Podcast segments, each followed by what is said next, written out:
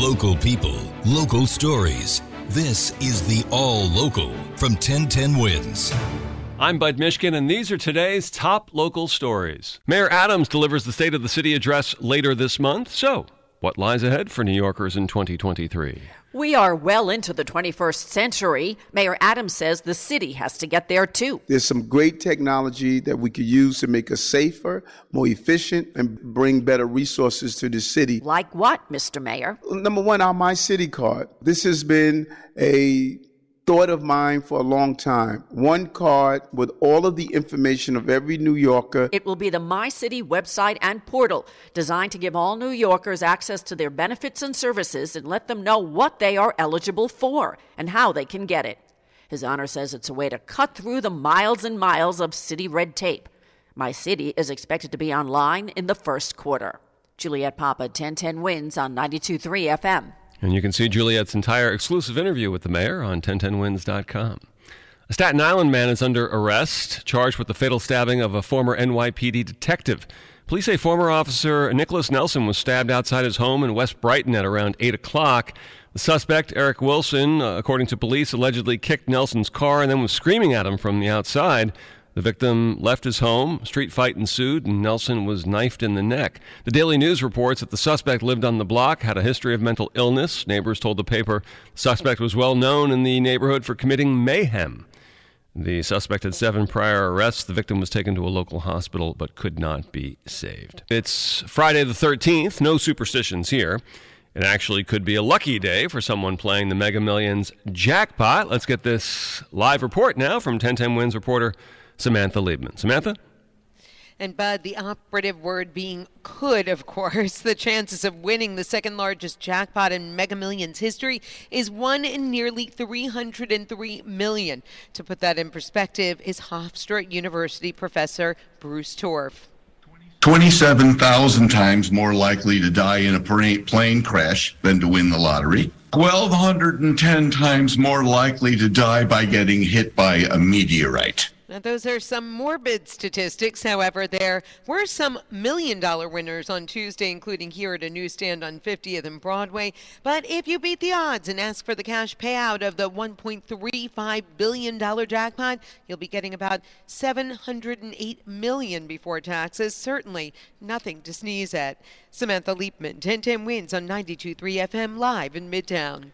Mayor Adams unveiled an almost $103 billion preliminary city budget for the next fiscal year. With the help of extra revenue this year and next, Mayor Adams says he drafted a budget without reducing city services and without layoffs. This budget protects funding for the essential services that continue to keep the city safe and clean. The budget includes extra money for affordable housing, a greener economy, and roadway safety even as the city faces rising costs from an influx of migrants, which the mayor says could cost a billion dollars this year. In the last uh, few days, uh, we received, I believe, 800. The proposed budget goes to the city council, which had criticized last year's cuts. Roger Stern, 1010 wins on 92.3 FM at City Hall. An arrest yesterday morning in the 2021 murder of a Harlem teenager. Police say Tyler Wise was arrested at his apartment in the theater district. He faces murder charges. 17 year old Taquan Jones of East Harlem was shot in October 2021 at the corner of West 132nd Street and Lenox Avenue. Jones was a senior at Harlem Renaissance High School.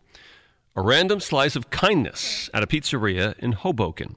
Melissa and Justin Hill were holding a family birthday party for their two year old son at Napoli's uh, Brick Oven Pizza on Clinton Street. Their son Maverick and his friends were capping off the birthday party with cupcakes when parents got their own little gift.